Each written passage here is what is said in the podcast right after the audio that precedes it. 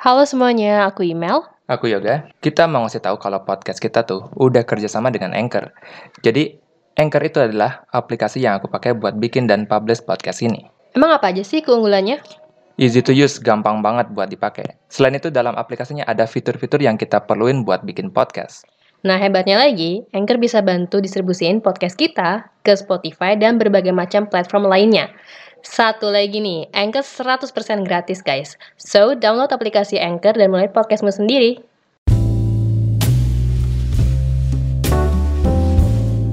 Halo halo, selamat datang lagi di sebuah podcast filsafat. Yes, uh, kembali lagi nih di segmen sebuah obrolan. Oh ya, kemarin pas tayang perdana belum tahu nama segmennya apa jadi kita bingung namain apa jadinya uh, namain uh, segmennya cuma sebuah obrolan gitu ya. Biar satu tema lah dengan sebuah podcast filsafat.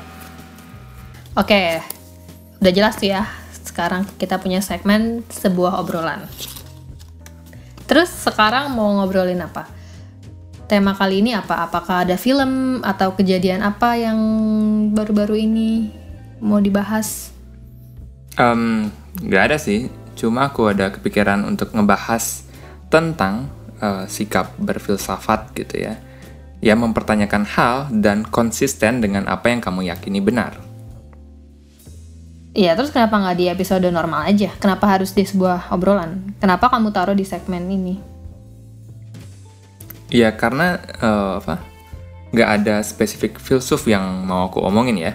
Jadi mungkin bakal diskusi aja gitu ya ngelihat dari sudut pandangmu gitu ya, sudut pandangku atau argumen-argumen yang sudah banyak berseliweran aja gitu. Mungkin nggak usah banyak basa-basi kali ya, langsung aja. Seolah-olah yang lagi dengerin nggak tahu kita mau bahas apa. Orang jelas-jelas sudah kelihatan di judul podcastnya. Jadi kenapa dengan makan daging? Emang itu salah? Sebelum kita benar-benar diskusi mengenai apakah secara moral dapat dibenarkan untuk memakan hewan, aku mau ngasih tahu bahwa episode kali ini bukan semata-mata mengenai tentang oh jadi nggak apa-apa makan daging atau oh jadi lebih baik jadi vegan ya? Nggak. Tidak tentang kedua hal itu ya. Tidak ada tentang memenangkan argumen yang mana gitu ya. Ini tentang bagaimana kita menyadari hal-hal yang kita yakini dan mempertanyakan apakah kita sudah benar-benar melakukan hal yang tepat. Berarti maksudmu itu, walaupun pada akhirnya yang dengerin ini memiliki jawaban mereka tersendiri mengenai isu ini, tapi yang paling penting adalah proses ketika menemukan jawaban tersebut. Kurang lebih gitu ya. Jadi kita mulai aja nih. Um, kenapa gitu ya? Kenapa kamu pikir membunuh hewan untuk dimakan secara moral dapat dibenarkan? Um, ini bukan argumenku pribadi ya, tapi ini mungkin alasan paling simple atau paling sederhana yang, yang klasik lah ya. Bisa, ya, yang paling klise. Yang bisa dibuat orang mengenai kenapa kita diperbolehkan makan daging. Ya, coba aja bayangin rendang kan enak ya. Karena rasanya enak gitu kan. Nggak ada alasan lain, ya aku suka rasanya. Gimana coba kamu bisa menahan godaan rendang di nas naspat? Hmm. Nasi padang. Um, ya mungkin mulai dari argumen yang paling basic gitu ya, yakni enak gitu ya. Aku suka rasanya atau hal-hal semacam itulah gitu ya. Tapi tentu argumen semacam ini cukup mudah untuk dipatahkan.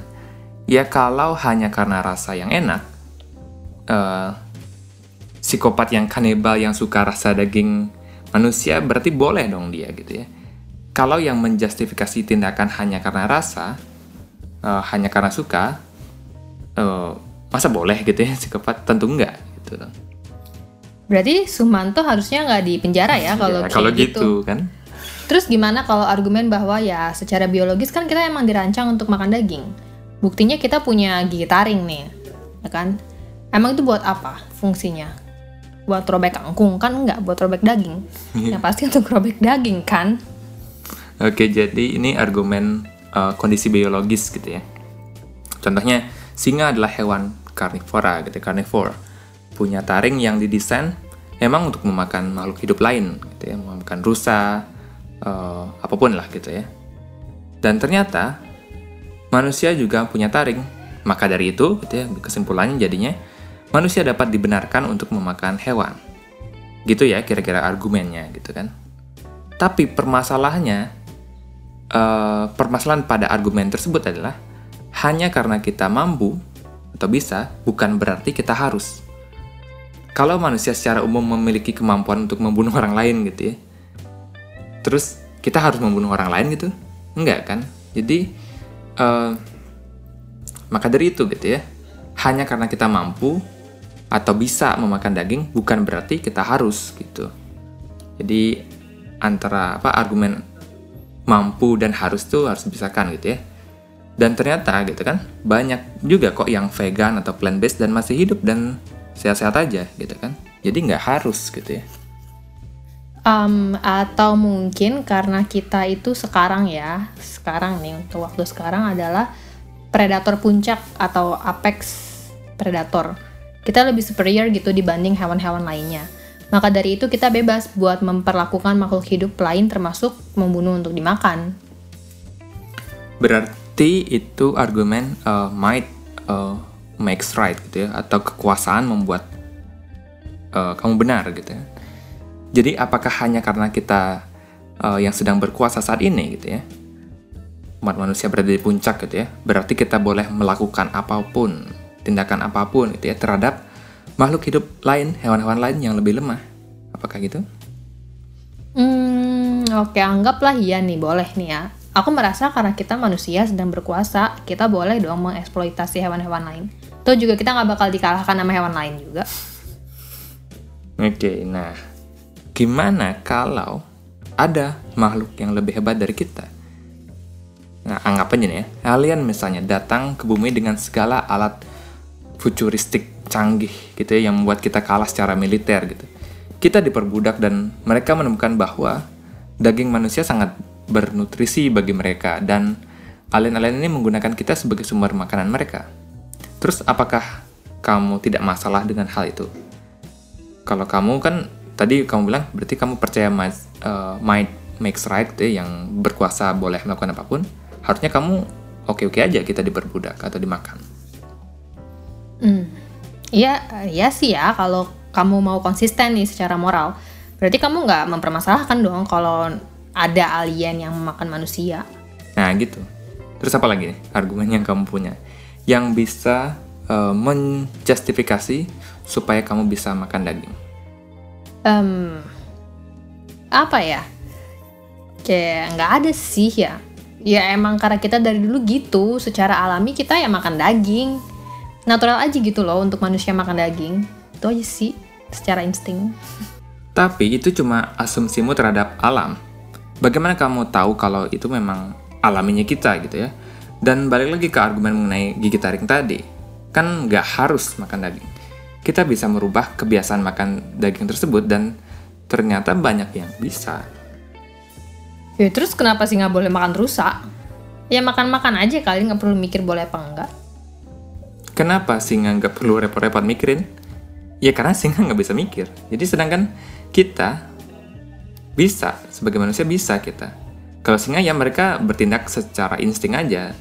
Dilihat rusa ya diterkam gitu ya. Sehingga nggak perlu berkontemplasi apakah rusa ini lagi punya anak apa enggak gitu ya. Apakah rusa itu yang mau diterkam tulang punggung keluarganya gitu ya. Ya nggak ya nggak gitu kan tapi sebagai makhluk yang memiliki tingkat kesadaran yang tinggi dan mempunyai otak yang mampu untuk bernalar, kita seharusnya memikirkan segala tindakan yang kita lakukan. Kita mempunyai kewajiban apakah kita sudah melakukan tindakan yang tepat, gitu ya, mempertanyakan diri kita sudah tepatkah gitu ya tindakan yang kita lakukan. Um, apalagi ya? Nggak tahu sih, bingung jadinya. Tapi kenapa kita harus peduli banget gitu dengan apa yang terjadi dengan hewan? Oke, jadi gini ada quotes uh, yang bagus gitu dari bapak utilitarianisme gitu ya. Yakni Jeremy Bentham. Dia terkenal mengatakan ini. Pertanyaannya bukan bisakah mereka bernalar ataupun bisakah mereka berbicara, tapi bisakah mereka menderita. Jadi fokus dari Bentham adalah tentang penderitaan hewan ketika kita akan membunuh hewan untuk dimakan. Dan kita sebagai manusia pun ngerti rasanya menderita. Maka dari itu kita juga harus mikirin dong dan memberi hak pada hewan untuk tidak merasakan penderitaan. Nah, tapi pertanyaanku adalah, gimana kalau ketika membunuh hewan ternak, kita menggunakan teknologi yang bisa mastiin bahwa ketika hewan tersebut kita sembelih ya mereka nggak merasakan kesakitan sama sekali gitu. Kalau yang kamu pedulikan adalah penderitaan seharusnya nggak jadi masalah dong. Iya sih, tapi permasalahannya penderitaan ini bukan cuma tentang apa ya masalah kesakitan pada saat disembelih gitu ya, bukan cuma tentang itu. Tentu yang harus kita pikirkan juga adalah bagaimana kehidupan dari hewan-hewan ternak ini selama mereka ya diternakan. Apakah ketika hewan-hewan ini dibesarkan mendapatkan kehidupan yang pantas? Apakah mereka mendapatkan kondisi peternakan yang membuat hewan-hewan ini bisa bebas dari stres, rasa sakit, dan lain-lain? Tapi kenyataannya kan ya nggak gitu kan? Uh, dan kita tahu bagaimana pet, apa peternakan ayam terutama ya, apalagi ayam petelur gitu ya, ditaruh di kotak-kotak yang bahkan mereka tidak bisa membuka sayap mereka sekecil itu gitu ya. Nggak bisa ngelebarin sayap. Iya sih benar sih. Dan bukan cuma masalah hewan ternak aja ya. Hewan-hewan percobaan di lab itu juga mengalami nasib yang sama. Dan yang paling sering dipermasalahkan adalah kelinci nih. Bagaimana perlakuan saintis pada kelinci yang dipakai di lab untuk ngetes produk-produk kosmetik biasanya ya? Dan alasan kenapa para ilmuwan ini pakai kelinci adalah karena kelinci itu nggak punya kelenjar air mata jadi ketika ditetesin kosmetik nih, tidak ada air mata yang akan menghapus produk-produk tersebut, sehingga peneliti tahu apakah itu aman atau enggak. Dan banyak dari kelinci itu menjadi buta akibat eksperimen tersebut. Iya, ada juga yang pernah bikin eksperimen pikiran kayak gini. Entah aku lupa ya orangnya siapa. Anggaplah kamu punya kucing ya, dan kamu sangat sayang kucing tersebut. Tapi suatu saat uh, dia mati ya, natural cause gitu atau apa kalian satu keluarga sedih gitu. Pertanyaannya adalah, kenapa nggak kamu makan? Anggaplah dagingnya bebas penyakit dan memang enak gitu ya. Toh kucingnya sudah mati dan dia tidak bisa merasakan kesakitan. Kenapa nggak dimakan aja? Apa permasalahannya di sini? Ya pasti ada dong keterikatan secara emosional terhadap hewan piaraan kita. Dan kita ingin uh, apa sih show some respect gitu kepada peliharaan kita Ya tapi mungkin pertanyaan yang kamu ajukan itu adalah kenapa kita lebih memilih makan sapi, kambing, ayam gitu? Ketimbang hewan seperti kucing ataupun krema atau anjing ya kan? Di mana kita membuat garis krema. krema anjing gue. Di mana kita buat garis gitu ya? Ya emang itu sih batasan yang... gak sih? Iya sama aja. Well you draw the line kan aku ya, terlalu ya, jadi batasan aja. Emang itu sih yang sering digaungkan vegan ya mengenai apa where you can draw the line gitu ya. Kenapa sapi, kambing, ayam, babi bisa dimakan sedangkan kucing, anjing gitu kamu enggan gitu ya. Kalau kamu secara moral konsisten, kalau kamu menolak makan kucing, anjing, ya kamu juga nggak mau dong gitu kan. E, makan sapi, kambing dan lain-lain. Orang sama-sama mamalia gitu ya. Jadi kamu dianggap hipokrit gitu ya sama vegan. Nah, tapi sepertinya aku udah nemukan jawabannya kena uh, kita narik garisnya di mana gitu ya. Uh, yakni apakah hewan tersebut her, apa, herbivora atau atau karnivora? Hewan-hewan umum yang sudah sering kita ternakan gitu ya, jadi hewan ternak gitu ya yang kita makan seperti sapi, kambing, dan ayam adalah hewan herbivora gitu ya. Jadi kita cukup memberi uh, mereka makan tumbuhan untuk bisa tumbuh sedangkan kucing atau anjing adalah karnivora. Mereka membutuhkan daging untuk tumbuh maksimal. Oh, jadi kenapa kita selama peradaban manusia ini kita cenderung menternakan sapi, kambing, dan ayam ya? Ya karena hewan-hewan ini efisien gitu. Mereka cukup dikasih rumput aja gitu kan, anggaplah gitu. Sedangkan kalau buat peternakan anjing atau kucing, kalian perlu beli daging ayam, sapi, mahal lah pokoknya pakannya mereka. Jadi dua kali kerja gitu. Tapi tentu berarti vegan itu paling efisien karena ya udah tinggal makan dari rantai makanan yang pertama yakni tumbuhan karena mereka produsen. Nah gitu, tapi ya biar nggak salah paham, mungkin yang dengar ini ngira kita ini apa bikin podcast isinya propaganda vegetarian gitu kan, karena kita vegan gitu. Tapi enggak kok gitu, kita masih omnivora, masih sering makan daging. Kayak barusan tadi makan daging. Terus ya gitulah, nggak bukan ya kita nggak vegan masih susah ya buat jadi vegan karena emang daging itu enak gitu. Jadi ini bentuk uh, kemunafikanku gitu lah. Meskipun soalnya aku paham dan percaya juga bahwa argumen tentang apakah memakan hewan secara moral dapat dijustifikasi itu memang uh, kecenderungannya yang menang itu argumennya uh, menolak gitu ya, tidak boleh gitu ya. Tapi susah gitu ya. Aku pun sendiri hanya bisa mencoba mengurangi gitu ya konsumsi daging terutama uh, hewan-hewan mamalia yang punya apa kesadaran yang tinggi gitu ya. Sedangkan yang agak rendah gitu yang kayak apa ya, mungkin ikan ataupun lobster bahkan nggak punya pain receptor kalau nggak salah ya udang-udangan gitu apalagi yang shellfish gitu juga katanya nggak terlalu punya kesadaran untuk merasa sakit jadi sebenarnya fine fine aja dimakan gitu ya gitu gitu doang sih. Aku sampai tahap sana aja bisanya gitu. Jadi kami di sini nih nggak ada maksa kalian untuk jadi vegan atau plant based gitulah akan sangat munafik juga nih kalau kami nyaranin hal itu. Soalnya aku masih suka ayam. Kremes gitu kan enak. Biar apa sedikit membuat ini adil ya. Aku kan membalas sedikit argumen-argumen yang tadi gitu ya dengan pertanyaan-pertanyaan berikut.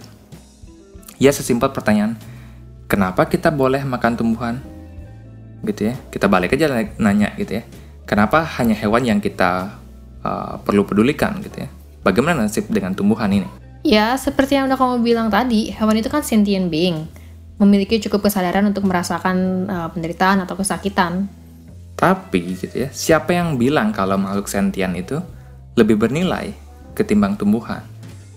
Itu tertulis di mana gitu ya? Peraturan kalau tumbuhan kalau tumbuhan itu lebih rendah nilainya ketimbang hewan. Nggak ada kan gitu ya. Itu buatan kita aja dan juga bagaimana kamu tahu kalau tumbuhan itu tidak merasakan apa pun? Hanya karena mereka tidak terlihat menderita sebagaimana kita mamalia gitu ya, menderita bukan berarti mereka tidak merasakan apa pun gitu ya ketika kita panen. Disuruh tarik napas nih. Jadi kita boleh makan apa nih sebenarnya nih? Ya nggak ada sih kayaknya. Kayak apa petapa era sebelum sang Buddha gitu ya, nggak makan apa pun gitu ya, nggak makan nggak minum apa sampai meninggal. Ya nggak sih.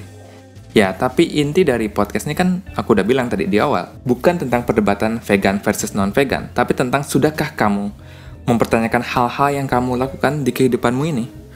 Iya, dan bukan cuma sekedar tentang makanan ya. Misalnya apakah kita harus berolahraga atau nggak usah nih? Kenapa aku harus belajar atau mempelajari suatu hal tertentu apakah akan bermanfaat nantinya di, di masa depan gitu kan. Hal-hal yang kamu pikir kamu tahu jawabannya, tapi ternyata ketika kamu benar-benar pikirkan secara mendalam nih, kamu jadi semakin ragu dan bingung. Um, dan juga ya, bagiku tidak ada salahnya jadi ragu dan bingung gitu kan. Memang siapa sih yang tahu segalanya dengan sangat amat pasti gitu ya.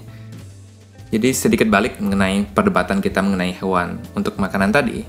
Ini kan ranahnya moral ya. Dan kita sebagai umat manusia selalu berprogres secara moral. Dulu mempunyai budak itu wajar loh gitu ya Ya ini contoh di Amerika sih, tapi intinya dulu dianggap pernah dianggap wajar.